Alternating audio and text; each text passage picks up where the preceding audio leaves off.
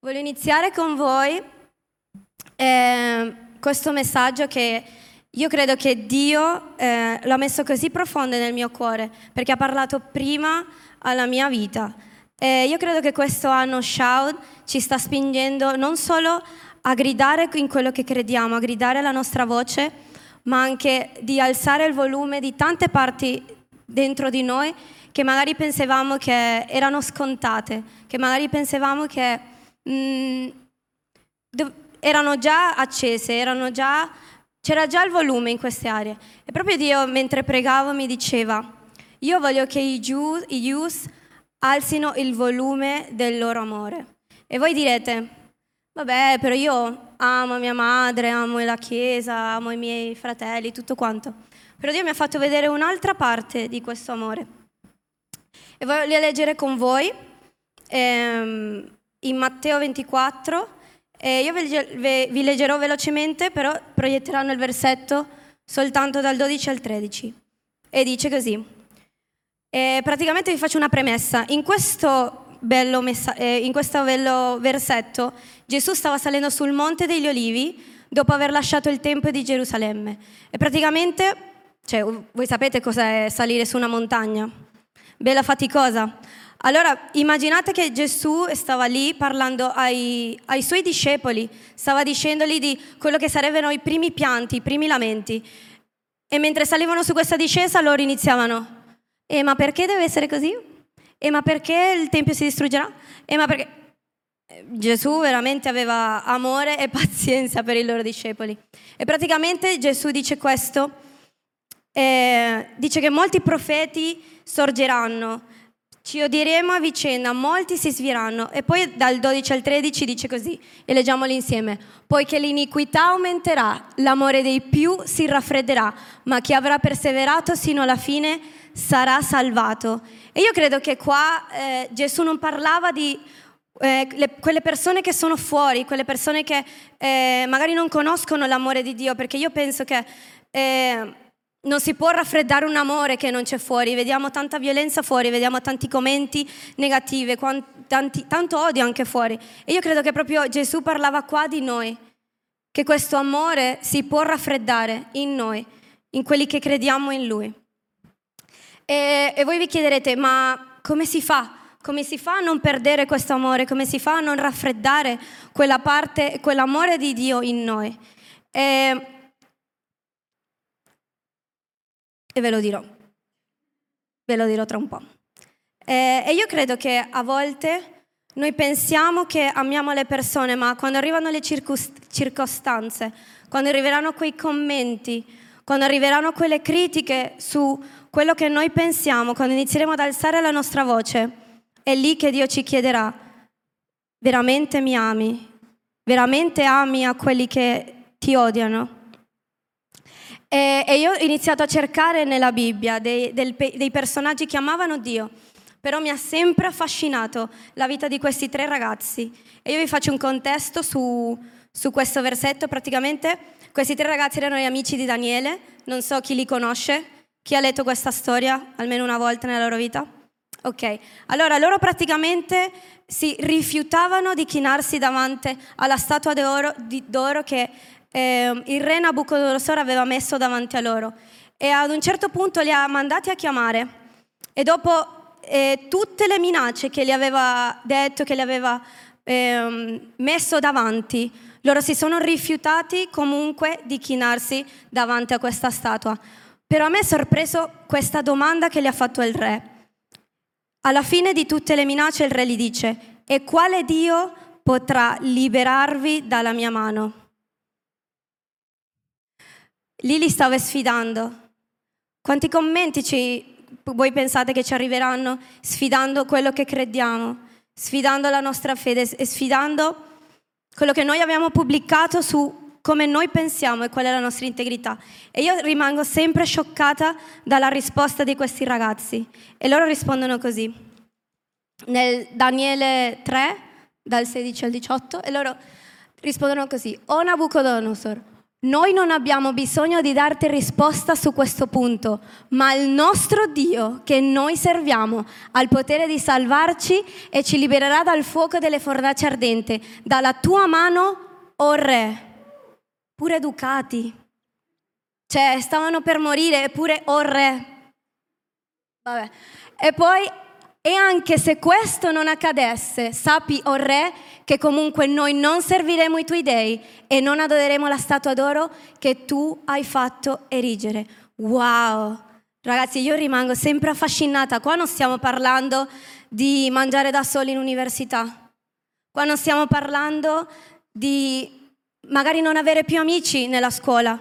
Questi, ragazzi stavano per morire nelle fornace di fuoco. Immaginatevi l'immagine di quello che potrebbe, potrebbe essere una fornace di fuoco. Immaginate che questa pizza siete voi. non vi vedo, cioè io non, non posso immaginare, non posso immaginare la pressione che sentivano questi ragazzi, ma erano così innamorati di Dio, erano così integri che loro preferivano morire, preferivano essere messi in quella fornacia di, di di fuoco prima che negare il loro Dio. E voi come avreste risposto? Cioè provate ad immaginare le possibili domande che, che vi faranno in giro quando inizierete ad alzare la vostra voce. E, e, io ho sentito molto da parte di Dio che in quei momenti Lui non ci, non ci chiederà di alzare la nostra di voce, ma la sua attraverso noi. È questo che dobbiamo ricordare, non è in quello che noi crediamo come individui, non è dire quella giusta, avere sempre ragione, ma la voce di Dio attraverso di noi.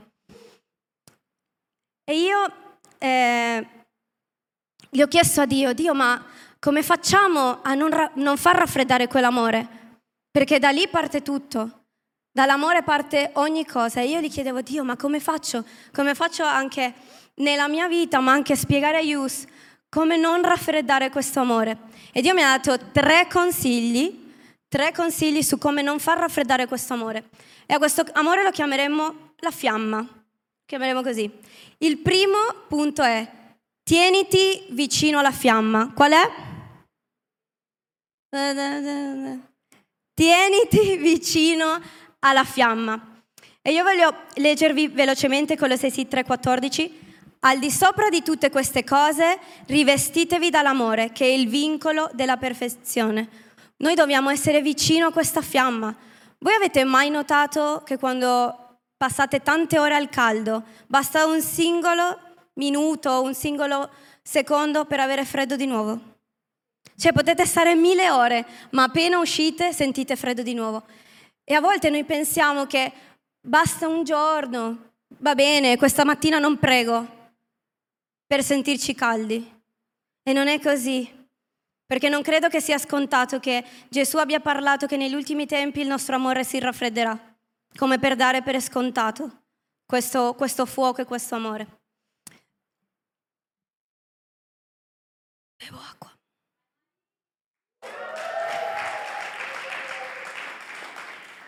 Dio è il vincolo perfetto. Dio è questo vincolo perfetto e non possiamo amare gli altri se non conosciamo prima Dio, che è l'amore. E io sento molto forte che quando noi ci avvicineremo a questo vincolo, che è il vincolo perfetto, non avremo mai freddo. E chi, am- chi ama il freddo qua? Io lo amo. Però facciamo che è metaforico questa cosa. Seco- il primo punto qual era? Bravi. Secondo punto, allenati, allenati. C'è un versetto che mi colpisce tanto, che si trova in 1 Corinzi 9:27, e praticamente qua Paolo fa un paragone tra quello che è la corsa dei cristiani e quello che facevano i, i, eh, i corinzi in questo, in questo tempo. E praticamente loro spendevano delle ore ad allenarsi perché era molto tipico in quel tempo di fare i giochi olimpici e loro passavano delle giornate allenandosi e praticamente questo versetto dice, anzi, tratto duramente il mio corpo e lo riduco in schiavitù perché non avvenga che, dopo aver predicato agli altri, io stesso sia squalificato. nel cuore. Io penso che noi dobbiamo allenarci per poter rispondere a quello che Dio ci sta chiamando a fare. Non possiamo semplicemente uscire e dire sì, sono carico, mi basta la Yusna e mi basta la domenica per uscire fuori e combattere con persone che sanno anche quello che stanno dicendo, che si preparano anche su quello che stanno dicendo. Noi dobbiamo allenarci. Sapete, io stavo leggendo e dice, e dice qua che questi atleti, se non ricevevano un allenamento adeguato, non erano nemmeno ammessi, non li consideravano neanche, perché sapevano che non avrebbero vinto. E io non voglio, e io so che voi non volete, essere scartati da Dio, non essere ammessi in questa battaglia, in questo che Lui ci ha chiamato di fare e di dire. E io eh, ho dovuto tante volte allenarmi su questo amore e mia sorella ve lo può confermare? Di di sì? Brava. Ho dovuto tanto allenarmi su come rispondere con amore, su come eh, dire la mia ma senza offendere. E vi dico, non è facile, però io credo che quando Dio mette qualcosa nel nostro cuore, noi siamo così vicini a questa fiamma, ci viene proprio facile in Lui farlo. E allora vi dirò il punto che porta questa fiamma fuori. Non possiamo eh, avvicinarci alla fiamma, allenarci e rimanere qua in chiesa. Non ha senso. Dice che nel, nel primo versetto diceva l'amore dei più si raffredderà, però parlava anche dell'odio che ci sarebbe stato fuori. E chi se non noi a portare questo amore di Dio alle persone che non lo conoscono nemmeno. Noi pos- non possiamo, in un tempo come questo, in una generazione come questa, rimanere in silenzio e non alzare il volume del nostro amore anche fuori. E io sentivo eh, molto forte dallo Spirito Santo che lui mi diceva, eh, sì, tu devi alzare il volume di questo amore, ma ti devi ricordare della mia voce per primo. Non serve a nulla non serve a nulla essere i più bravi, non serve a nulla servire tanto in chiesa se non fate niente attraverso l'amore. E vi voglio leggere l'ultimo versetto eh, che è in Corinzi 13 e dice, se parlassi le lingue dei uomini e degli angeli, ma non avessi amore, sarei come un rame risonante o uno squillante cebalo, cembalo. Se avessi il dono di profezia e conoscessi tutti i ministeri e tutta la scienza e avessi tutta la fede del mondo per spostare pure i monti, ma non avessi amore, non sarei nulla. Non serve, non serve tutto quello che facciamo se non portiamo e non focalizziamo quello che stiamo dicendo, quella risposta che stiamo dicendo, quel urlo che stiamo dicendo, se non portiamo l'amore con noi, perché altrimenti faremo solo rumore, quando tutto in realtà parte dall'amore. E, e per chiudere eh, voglio dirvi questo. Io so quanto possa essere difficile. Voi pensate, sì, vabbè, tu sei estroversa, sicuramente ti viene facile. E in realtà non è così, ragazzi. A volte veramente fuori ci intimidisce dire, dire la nostra, ci intimidisce sentire quella voce di Dio. E io so che succederà delle volte che ci diranno cose brutte, diranno bugie su di noi, ma io voglio, cred- io voglio proprio dichiarare questo versetto che è un po' modificato per noi youth e voglio dichiararlo insieme a voi e si trova in Prima Ius, l'ho chiamato così, 13, 4, 8 e per questo voglio che lo ripetiate insieme a me. Uno Ius insieme a me. Uno Ius è paziente, è benevolo, uno Ius non invidia, uno Ius non si vanta, non si gonfia, non si comporta in modo sconveniente, non cerca il proprio interesse, non si, si inasprisce, non addebita il male, non gode dell'ingiustizia, ma gioisce con la verità, soffre ogni cosa Crede ogni cosa, spera ogni cosa, sopporta ogni cosa. L'amore di Ius non verrà mai a meno.